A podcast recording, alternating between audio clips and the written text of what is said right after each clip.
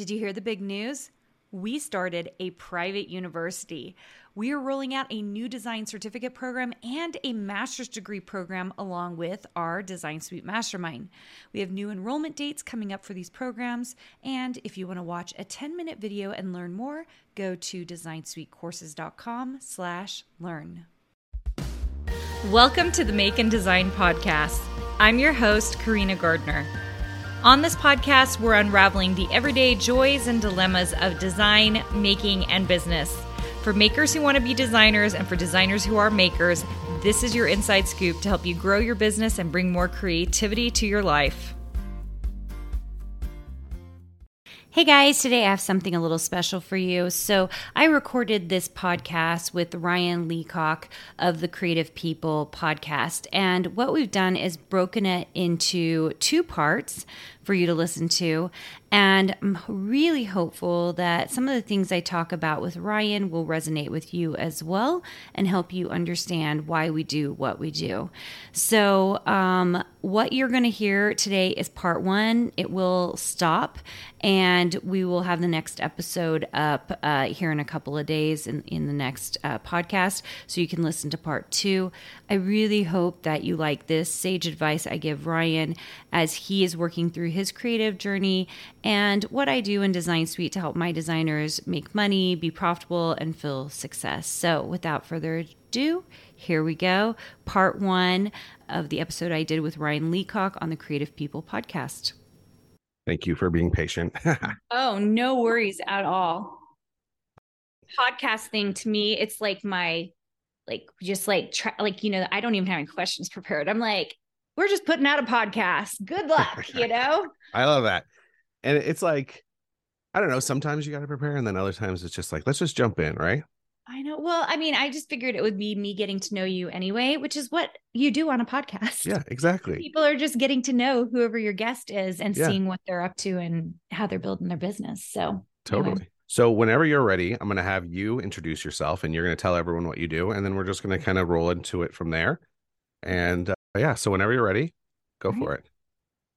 I'm Carina Gardner. I have a PhD in design and I was the creative director of a scrapbooking company. Now I am a fabric and paper designer and own a program called Design Suite, where I am teaching women who are in their encore stage of life how to create design businesses. We're one of the few programs out there that not just we don't just teach design we teach women how to make money as designers. Nice. Making money that's the that's that's a sweet spot. It is a sweet spot. So for you you said that you have a phd for design when did this whole creativity thing start for you? You know, it's so funny because I actually started in marketing and business. That was my my undergrad degree. Yeah. But found really really like early on how frustrated I was because mm. I couldn't control the visuals. So mm. like I would be working on an advertisement or a print ad and then like you'd have to have a designer do it or i would have to figure it out and i didn't understand the software mm. and so i went and got a master's in design simply to bridge that gap of knowledge well of course you know what happens like design was way more fun than totally. doing anything in marketing or business and so i dug in there got a design degree for my master's degree and then uh, found out I didn't have that much left to finish a PhD other than a dissertation. No one tells you like, but the dissertation will take you three years. so I I went ahead and did a doctorate with full intent of being a university professor. And yeah. I did teach at the University of Minnesota for five years before I started my own design business. Nice. What about when you were younger? What were you a creative kid? Yeah, I absolutely was. Yeah. I wouldn't say I was like the most amazing drawer or the most amazing writer. Like I, I was kind of just a dabbler. I was definitely the kid who was breaking my mom's sewing machine, making Barbie clothes and like yeah, taking yeah. the scraps. Um, but you know, as I look back, what's so fascinating is that little sewing room, it was this little tiny, I mean, it was maybe I mean, we're talking small, like four foot by five foot room. It was tiny, but it was completely covered with my mom's canvases because she's a painter. Mm-hmm. And I think that without even knowing it, she was influencing kind of all the creativity that was happening in the house because we were all always dabbling, always drawing, always. And she is still, I mean, she still sends me watercolors she sends birthday cards to my kids and they all have watercolors that she has you know then printed onto a card. She's done portraits of my children. And so i think that there was always room for being extremely creative in my house. Mm-hmm.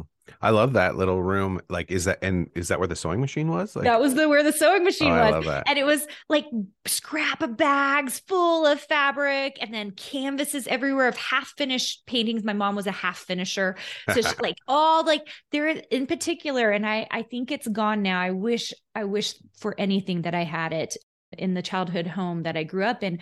But there was a painting of me that she did when I was two, half finished. Like she had done the oils and it had only gone halfway. And mm-hmm. it sat in that room the entire time I grew up, it just on yeah. the floor. Yeah.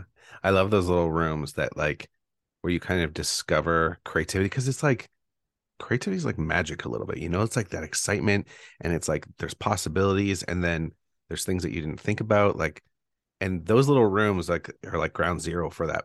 So I'm I'm really when you said it, I was like, oh, I love that. Yeah. You know, it's so funny because you would think, you know, the perfectly organized creative room with all the like stuff organized, you know, you see the rooms where it's sure. like the watercolors are out and the you know the papers stacked beautifully i mean even if you're on youtube it, watching the the podcast we did you know behind me it's like really nice it has like my fabric stacked up yeah, and i used yeah. to have you know at the end of the day the best rooms to get really creative in are the messy ones because you're not afraid to continue making a mess. Yeah. And like until it's until it's too messy then you're like yeah oh, until it's until you don't even have any space on the desk or whatever yeah. to do anything. But then you know what? Cleaning can also be inspiring because it's like oh it's a new space. It's a clean so yeah that's what i'm that great? yeah. yeah and kind of organizing that and feeling that right now we're kind of going through a crazy clean streak at my house. I i have an assistant who has been slowly and surely we've been going through our house and organizing everything and she it's so funny just watching her because I wish I was doing it. I, I wish I had the time to do it. Mm-hmm because I love organizing things. And she, she just, when I give her a new project, she's like, I'm so excited. Like she gets so excited about it. And I think that organization is just yet one other method of showing creativity. Like the way you organize things. Are you doing it by color? Are you doing it by size? Are you laying it out in the boxes? It's just another way to kind of work your brain mm-hmm. into into showing or displaying what you have. Well, and the thing about organization too is like it is a personal thing as well. So sometimes it's like if you decide to like organize them by color, that might have a different effect on you than doing it another way. You know, like so you're kind of setting the stage for creativity when you clean up your space and or organize it. Yeah, isn't that funny? Both yeah. the chaotic and the organization piece. Well, that's why creativity is the best. it's true. So, what would you say is your deal? Like if if I just said, you know, what's your deal? What's like what comes to mind when when I say that? Well, what I will tell you, if you had to ask me that about five years ago, I'd say I'm a fabric designer. Like mm. that's the thing people knew me for, probably still know me for, because I would do all these quilting patterns, these quilting tutorials online. Um, if you talk to me right now, Hmm. I think the thing that I'm well known for is teaching designers how to make money because yeah. it's just it's we're in a such an interesting space where lots of people are learning how to be creative but they don't know how to actually utilize it into something that will make a career for them. And a lot of it is because of focus. People don't realize that they need to focus a certain way. They don't understand how exponential growth works. I just lectured at BYU Idaho at a university and talked to their entire art department. I, I sat nice. down with their faculty and and talked them through a few things. And then I sat down and talked to their entire, I think it was like 200, 250 kids who were feeling completely and totally starved for information because they feel like everyone has told them, oh, you're getting an art degree. Well, you better come up with another thing to do because you're not going to make any money from your art. Yeah. And yeah. that sort of like downward, like almost depression, like you can kind of feel the heaviness of people who are going through that. And and how much it affects their trajectory, right? And then the number of kids who don't go to art departments, they go into something else yeah. because they're they're scared that they won't ever be able to make money. Mm-hmm. And like, it's funny that you bring this up because I recently like moved away from trying to make money with my creativity actually. And i want to know your perspective because my perspective is like i want last year i worked for myself for a year and i and the thought was i can work for myself i'll have more time to do stuff from like for my creativity. And it was good for me when i was mm-hmm. saying before about sorting out some of my shit because now we're on my podcast so i'm going to swear a little bit I just I told Brian we don't curse on my, my podcast, but it sounds like we can do all the cursing we want over here. yeah, that that explicit podcast is like baked in, but sometimes we like talking to people. We don't swear, but the possibility is always there. But yeah, I had to figure out my own shit, and and what I've come to is like I want like there's everyone has to find their spot. You know, some people, if you're an artist, some artists that you got to focus on the art. I mean, I don't know. You might disagree. So I want to hear if you disagree. So my take is like, and I'm, and I think I have a little bit to, you know, I think I have, I, I can say this with some experience. For me, when the money thing comes in, it distracts me. And it, and it's interesting you say about those kids who didn't even get into the arts program because they were told, oh, you can't make money with that when I hear that, I think, well, what when that when that kid's 40, if there was a creative person inside of them and they never got to come out, they might be miserable. Maybe if they made maybe they made the money that they wanted to make, but they're miserable because maybe not all of them, but if if you have something inside of you that wants to come out and you want to create and you don't do that, I think you're going to be a miserable person. Ryan, you have talked about you are talking about every person who enters my program. My my demographic is women between the ages of 45 to 55 and they all didn't either they didn't do a degree in some kind of art field or yep. they did and then left it behind and ended up in HR or PR or whatever else and they they've circled back around and they go life is too short. Yep. And they come into my program going how do I make money? Now, here's the thing I don't actually disagree with you, but I do think one of the perspectives that's so difficult with artists in general is that we're really good at making the art part. We're not very good at the sales part. So the part that really we have to emphasize is the sales part because it's the hardest thing to learn and to make sure we're good at. The other thing that I think the people who come into my program anyway and and when I talk about design on my podcast and I talk about running a business is that the expectations are not there for how long it takes to build a business. I mean, you said you did it for a year. I think the minimum is three years. Like yeah, you have to do something full time for at least three years. And this is not even an art thing, this is a business thing. All businesses that I have ever built, that I've ever run, take at least three years to kind of hit a certain achievement level. Mm-hmm in order to really make it happen. The second is that most people don't realize how much effort it takes. So they think they're putting in a lot of effort. You know, I'll have someone come talk to me and say, Well, I've been designing patterns and I've got 200. And they will, with all like, it in their heart be like, I have created so many patterns. Mm-hmm. And I will say to them, Well, I have 10,000 and that's how I make money. So usually there is a gap in understanding really the amount of effort needed in order mm-hmm. to create what you need to create. And so because of that, I find that creatives need that focus. They need someone to help them create that focus because the business piece isn't very exciting.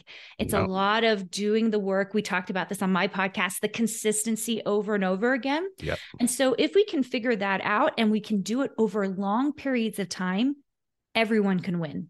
Yeah. that's the thing i find every single time is my my designers can be creative as long as they're willing to also do the work that's not very exciting. Yeah and you have to make that decision. I'm glad that you and i'm glad that you're doing this. I was just talking to someone and she was saying she knows very few people who can have the artistic mindset and the business mindset and they're different and she hardly knows anyone. And i was like well i don't have the business mindset because she was like, "Do you have any business advice?" And I was like, "Don't quit your day job." Which, you know what? You shouldn't quit your day job in the first year of any new business, not even a creative business, but like any new business that you create. You know, I have, so I didn't even say this in my intro, but I've owned a, a physical products company as well. Yeah. And we did, we were, we did these little mini coloring books. We actually still do them. And we did clothing and we did a few other things. And that, that company by anyone who was looking on the outside anyone would have been like, that looks like the most successful company ever. We had deals with Nordstrom. We were in 500 independent toy stores. We had museums. Mm-hmm. And I was miserable mm. because our margins were so small. Like a company like that, your margins are so small and you aren't doing creative stuff. Mm. You're spending all your time doing business stuff, mm-hmm. shipping, wholesaling, yeah. getting everything out there, getting the right sales recs, attending shows, paying for inventory. So it's a totally different deal. Everybody gets excited and thinks they want to build their own company where there's physical products. And I am here to tell you it's not as sexy or as cool as you think it is. no, it's just boring. Even with my little zine that I just made, like just getting shipping them out, like it was like, this is so much work. And like, and I'm so yeah, I totally hear you. And I'm I really mean it. I'm really glad that there's people out there like you and that you're doing this because I know like it some people I, I don't think it's good for them to think about making money. I think some people, if you're like an artist artist and you have a you sometimes you have to be ahead of the curve and that might not sell. But if you have that work in you that you need to make, I think but for people who aren't that and I wouldn't consider myself in that category. But I know that creatives like we make stuff that are that's so interesting. You're like well what do i do with it now?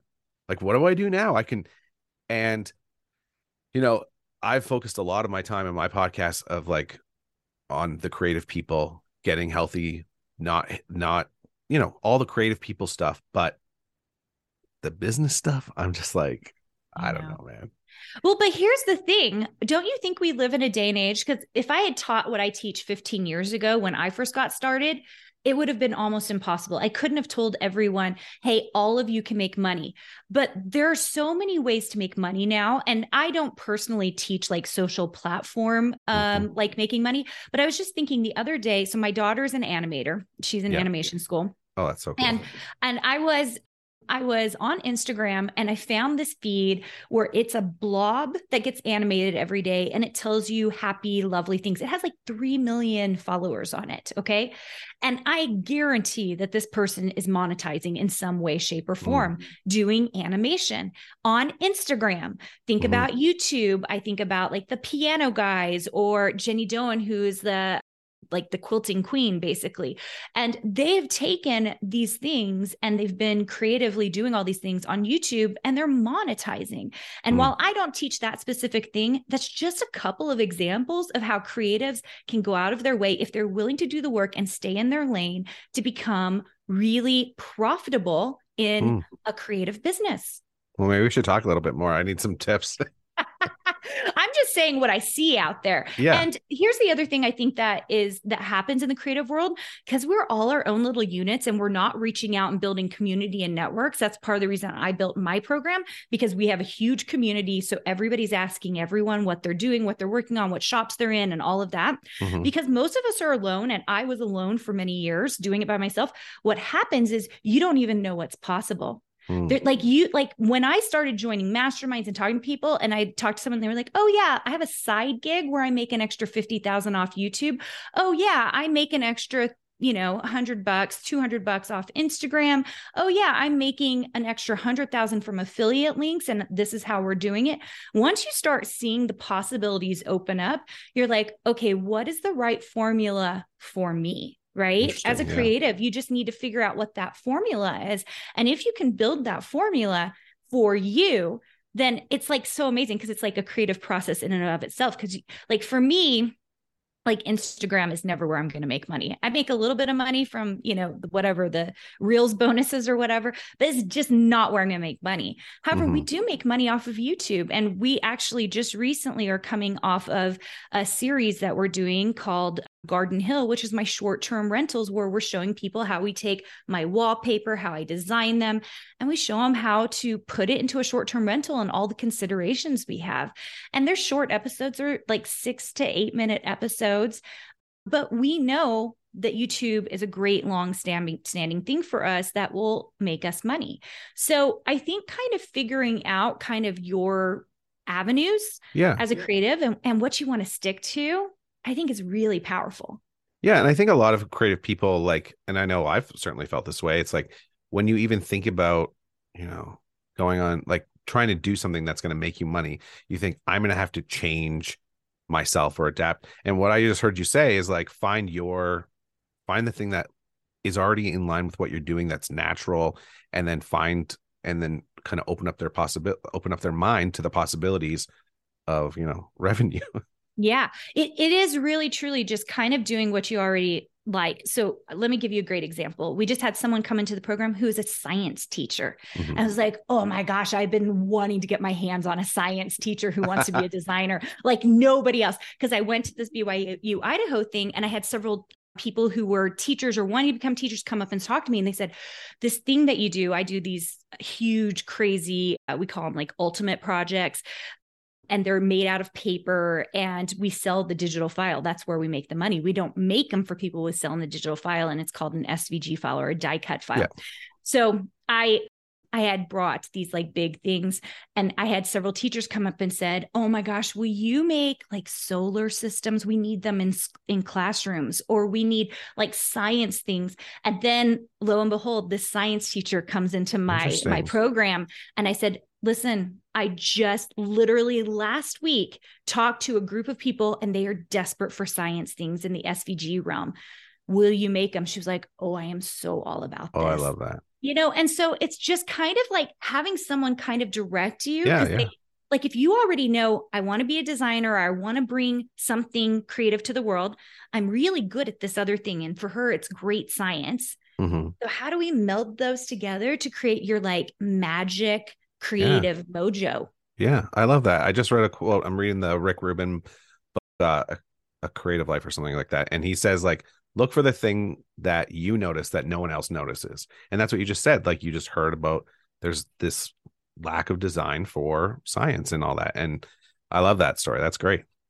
Yeah, it's it's you know what, it's really fun I, because I talk to so many, I probably talk to thousands of designers every single year. Yeah. And just being able to like dig into individual designers and see what they're like, everyone is different. It's yeah. so crazy how unique everyone is. Yes, they might be really interested in creating a surface pattern or a fabric, but it's like they come at it at such a different angle than anybody else. Yeah. What would you say to the kid that is in that four by five room, if like what would that kid first of all, what would that kid think about your life right now? I think they would have been in total disbelief. Honestly, three years ago, I don't know if I would have believed that my life is currently what it is.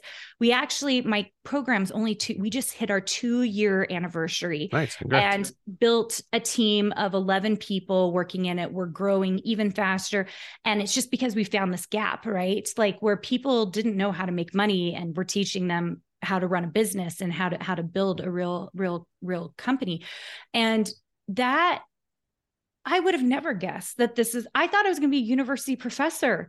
I yeah. thought I'd be doing research papers. I I have all this research out there on short-term memory. That was and short-term memory loss and logos. And yeah. so, you know, it's like I have all this scientific background and yet here I am advising people on how to make money the way I've made money over the years. Hmm. And it's I will say I, I, think I held myself back from it for many years because I was afraid of the criticism. I was afraid mm. that I couldn't do it. And then on the opposite end of that, being able to watch these women, we were mostly a, a woman based program. We have like one guy in it, mm. but watching all of these women make money, make sales, watching them like they'll post in the community like i made seven sales i went camping last night and i came home and there were seven cells sitting in my cart, you know, like that people had bought, or mm-hmm. saying, like, I hit this number. I never thought I could hit this number. And that is so I mean, it lights me up in a bigger way than I had any idea it could light me up. I thought my life was going to be devoted to designing fabric lines and designing wallpaper and designing, you know, SVG files. And as it turns out, this lights me up far more than even doing my own work.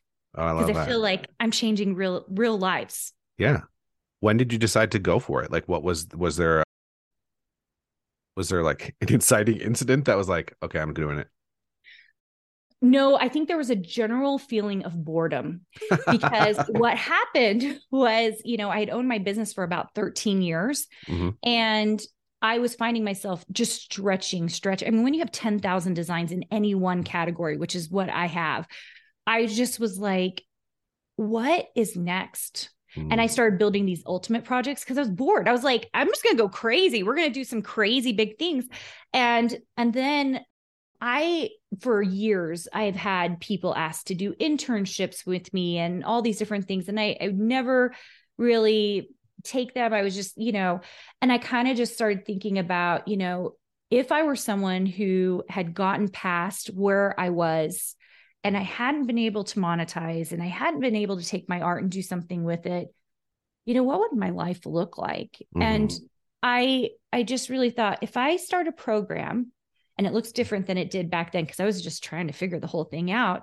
Yeah, um, sense. it it kind of it kind of hit me like I could really help people like do the exact same thing I did. Yeah, because it's not that hard.